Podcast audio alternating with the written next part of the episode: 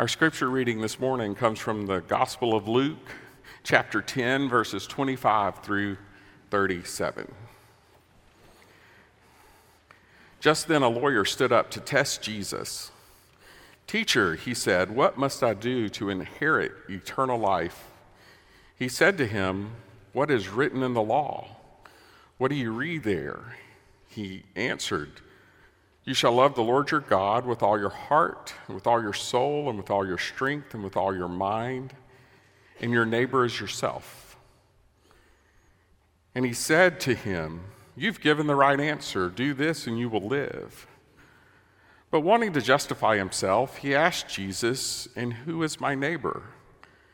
Jesus replied, "A man was going down from Jerusalem to Jericho and fell into the hands of robbers, who stripped him, beat him, and went away, leaving him half dead. Now by chance, a priest was going down that road, and when he saw him, he passed by on the other side. So likewise, a Levite, when he came to the place and saw him, passed by on the other side. But a Samaritan, while traveling, came near him, and when he saw him, he was moved with pity. He went to him and bandaged his wounds, having poured oil and wine on them. Then he put him on his own animal and brought him to an inn and took care of him.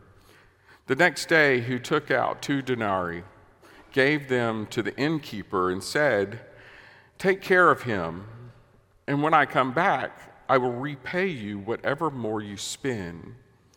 Which of these three do you think was a neighbor to the man who fell into the hands of robbers?" He said, "The one who showed him mercy." And Jesus said, "Go and do likewise." This is the word of God for the people of God. Thanks be to God. Um, you know, we are distracted by so many things in our lives. And the more that we find focus, the more we pay attention to the things that matter, I think you'll find that we get a lot more out of life and we see more of God working in the world around us. So that's part of what we're talking about during this, this series. Now, many of you got one of these name tags. Some of you may have not put one on. I invite you, just for the sake of humoring your brand new pastor, you know, who's having, you know, questions about, do people really like me? This is a way you can show me that you like me by putting this name tag on. I promise you can take it off before you go to lunch, okay? You don't have to wear this around all day long. But if you didn't get one, I'm sorry, I think we ran out today. We'll print more next time that we do this. So be sure to put this on, and I'll talk about it a little bit more in the sermon today. You know, when, when Jesus is starting this parable that Robert read to us in the scripture and talked about in our children's moment today, he's telling this parable because there is a man, a lawyer, who is actually asking him a question. The lawyer asks him a question, "What can I do to inherit eternal life?" And, and Jesus answers by stating a question. "Well, what do you think?" Right? And the man finds the right answer. He's a lawyer. He's expected to. Now, you have to understand, a lawyer at this time would have been somebody who was an expert in the religious laws, an expert in what God expects people to do. And so when we're talking about a lawyer, we're talking about somebody who should know the answer. But he comes to Jesus anyway and says, "What's the answer?" Jesus doesn't answer directly. He doesn't say in black and white, "This is what truly matters." Jesus wants to lead him to the, to the answer. And when the lawyer then says, but, but who is my neighbor, right? Who is my neighbor? How far do I have to go in loving other people? Jesus, again, does not answer in black and white. He tells a parable, a story, to sort of draw the man into thinking more creatively and widely as to who his neighbor is. I just want to point out, before we move on in the story, that this is so like Jesus. We want to know a simple answer. We want to know, is this right or is it wrong? And Jesus ends up telling us a story. And I think there's a reason for this. It's because when things are just spelled out for us in black and white, we can move on.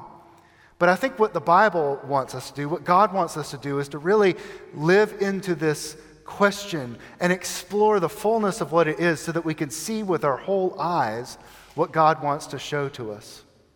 So let's look at the story so that we can look with our whole eyes. There's a story, a parable, a story told by Jesus about a man who is going from Jerusalem to Jericho.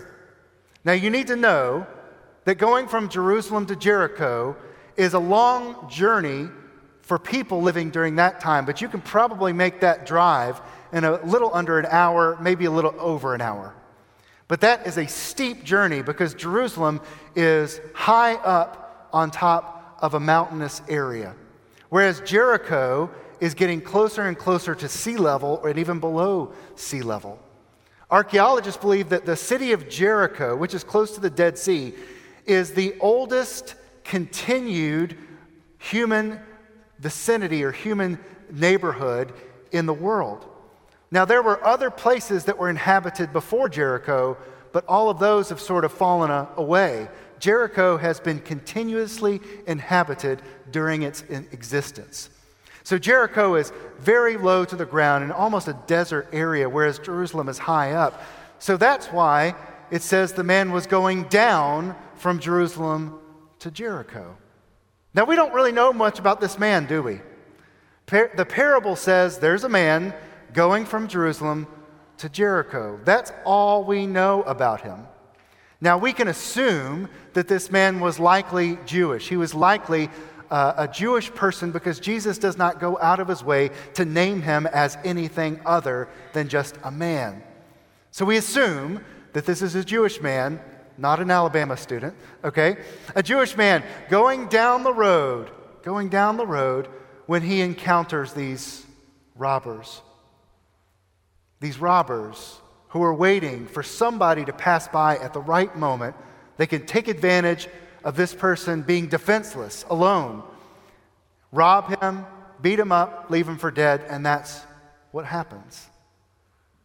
Jesus doesn't really tell anything more than that at the beginning of the story. But I guarantee you that everybody who hears that story, from the people listening like that lawyer back at the early days of Jesus and his ministry to now, all of us have the same reaction. Well, that man didn't deserve it, right? That's what we all think. That man didn't deserve it. Those robbers treated him like a nobody. Like he didn't matter. They left him for dead. They took all of his belongings and left.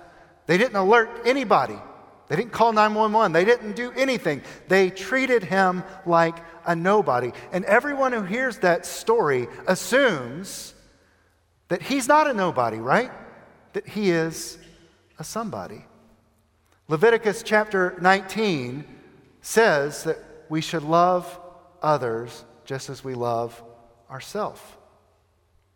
The people who hear the story assume that this man is a somebody, at least a God. Now you know why we have these name tags. Hello, my name is somebody. Please humor me again. Please say out loud, I am somebody. I am somebody, I am somebody to God. Now, Now you can look at your neighbor and say, you are somebody. You are somebody. And, and if you are all alone on the live stream, let me tell you, you are somebody. We are all somebody to God, aren't we? We are all somebody to God. We matter to God. And this man who is beaten up, left for dead, that we have no information as to who he is other than he is on his journey from Jerusalem to Jericho, is a somebody, even though the robbers treat him like a nobody. Have you ever felt ignored? Or have you ever felt like you didn't matter? That people just kind of pass by and don't pay attention to you? That's a failing sometimes of human beings. We're not paying attention. We're not looking at people and, and assessing how they are. Sometimes we just look the other way. But our, our worth as human beings has nothing to do with how other people think we are. It has all to do with who God thinks we are. While grace teaches us that we may not be worthy of God, God deems that we are worth it. Why else would he send his own son to us? God believes we are worth it. We are somebody to God. We are somebody to Jesus Christ. We all need to realize that about this passage, that even this man that we know little about needs a good neighbor, somebody who is going to be there for him. And that leads us to the next two people in the story. We have the priest and the Levite who walk by. We have acolytes that know this story by heart in this church. I hope you do too. You know, these two people are also, it seems, walking from Jerusalem to Jericho. They're walking down the path. They're not going to Jerusalem. They're leaving Jerusalem, going to Jericho. Now, priests and Levites are two people that work in the temple area or in the worship life of Jewish people. The priests, of course, were the ones leading worship, sacrifices and prayers and all of that in the temple. And Levites were descendants of an important person in Jewish history, one of the twelve uh, brothers, the twelve tribes of Israel, Levi. And Levites were involved in helping, assisting the priests in worship. Both of them were involved in holy work. I don't know if you know this, but the word holy means to be set aside for something. Set aside for something. Priests and Levites were set apart from society to do holy work, important work, to serve God and to serve the people. So these are people dedicated to service. Remember that word, service. They're leaving Jerusalem. They're going down to Jericho.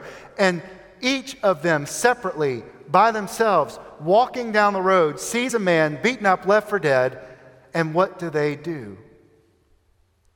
Do they live into their calling as people set aside for service? No, they walk on by. And Jesus seems to make a point that they walk by on the other side. Does he just add that in? Or is he meaning that they were walking sort of directly in the path of this man left for dead, and they decide to sort of go across to the other side of the road so they didn't have to come close? We don't know the answer to that. But I can tell you that priests and Levites have to focus on their own holiness. They have to focus on their own holiness. If you're not aware of this, some of the work that they do in the temple requires them to be what we would call ritually clean. They have to stay away from anything profane, anything sinful, anything that might sort of make them unclean and unworthy to be in the presence of God in the temple. One of those things includes touching a dead body. The priests should not do that right before they're going into work. So some scholars have said maybe Jesus telling this story is saying that the priest and the Levite, maybe they were distracted by their calling, trying to be holy and set aside and, and not get unclean so that they would have to sit on the sidelines in the temple so that they could, in fact, do their very important work. They were too busy with their jobs to help this man. There are some other scholars like Amy Jill Levine who thinks that that's just not the case, because she says they're going from Jerusalem to Jericho, which means they're going away from the temple so that they had already done their work. So were they distracted by their own busyness? By the things that they needed to do in Jericho after they had been in Jerusalem for a time serving in the temple? Were they just too busy to stop? Or did they simply not care? We don't really know the answer to that. Maybe it is that they had to do this important work and they had to remain clean. But it doesn't seem like that was a good excuse, at least to Jesus, for what they did. They were so distracted, it would seem, from doing what was right in front of them, helping the person right in front of them, because of all the other things going on in their minds and in their hearts. That leads us again to the third person in the story, the Good Samaritan. The Good Samaritan is the third person walking along the road.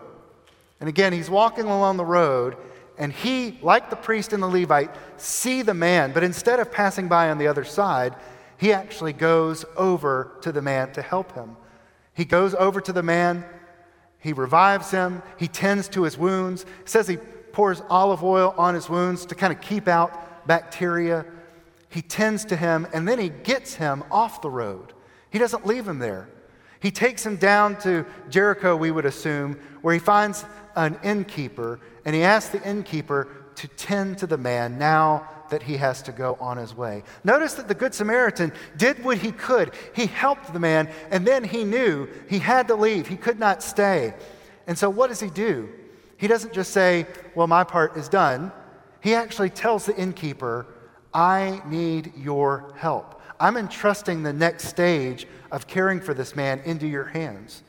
Here's money. Here's some resources.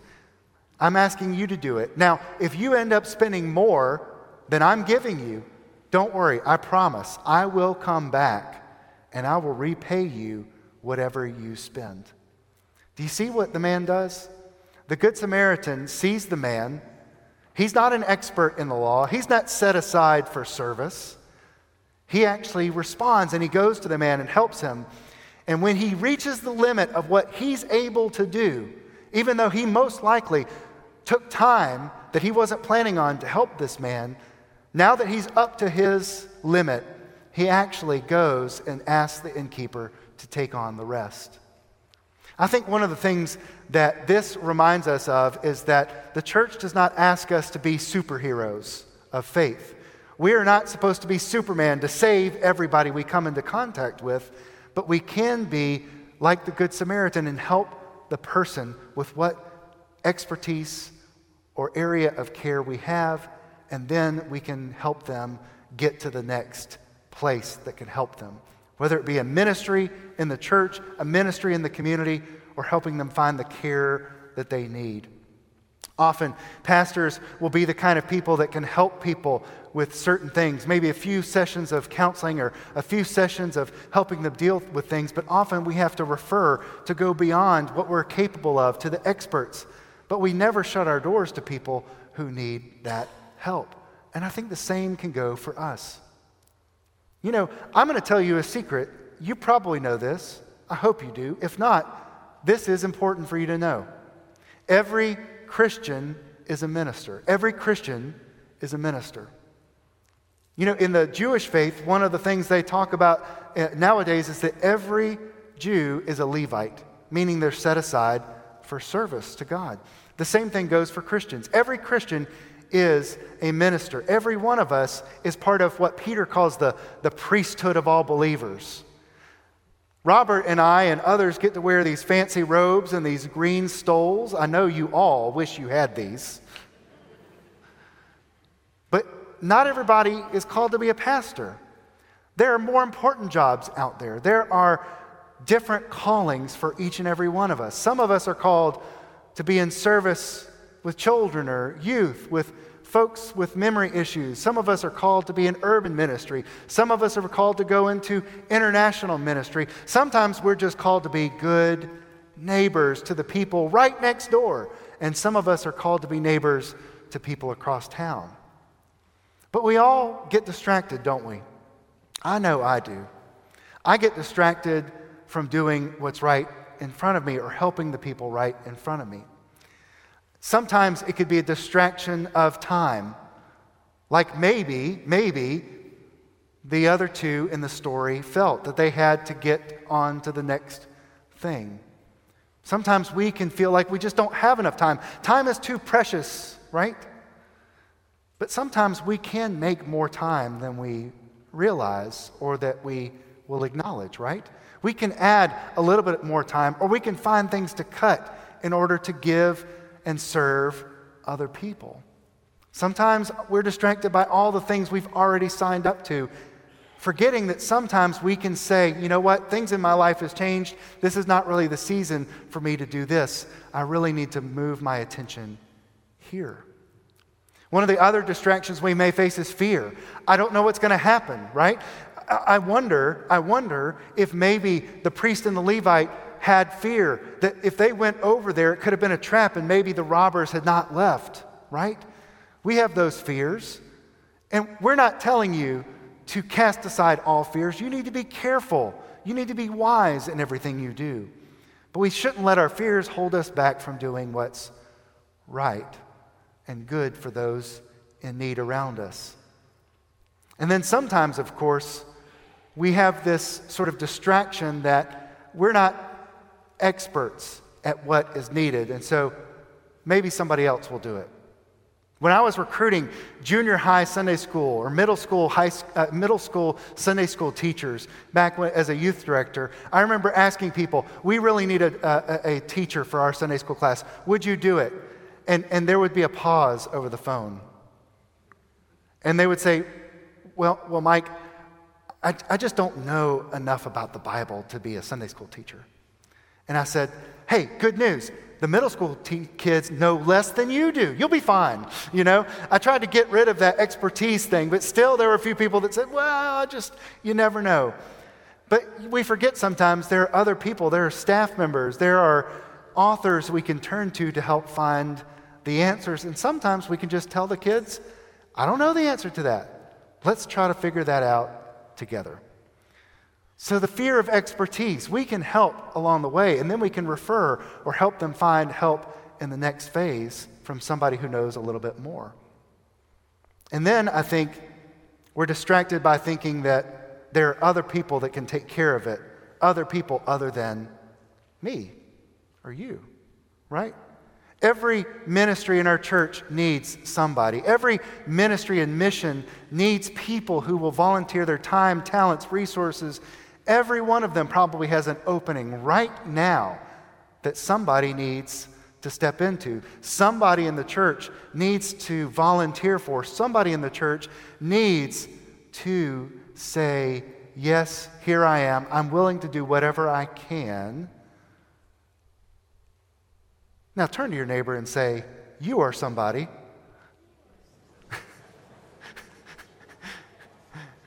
And say, I am somebody. Friends, the church needs somebody, and guess what? You're somebody. See what I did there? Okay. We are all somebody. We can do something. We can't do everything, but we can do something. And I don't know what it is. You know, you may get that Q R code that is in the bulletin, or when you get it in the mail, you may get that Q R code and look at all those things, and you might say, I have no idea where I'm going to serve this fall. I have no idea what God is calling me to do. And, and don't just don't just pick something like throwing a, a dart at the dartboard trying to figure out what to do. Pray, stop, think about it.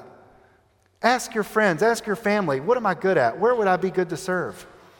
You know, ask these kind of questions and then prayerfully consider where you might sign up. Talk to somebody who's on staff and ask, what can I do? And if you're not where, sure where to start, just start praying for a ministry. We all need prayer partners too. There are ways for you to serve. You are somebody the church needs. We all are somebody that can help someone in their state of need.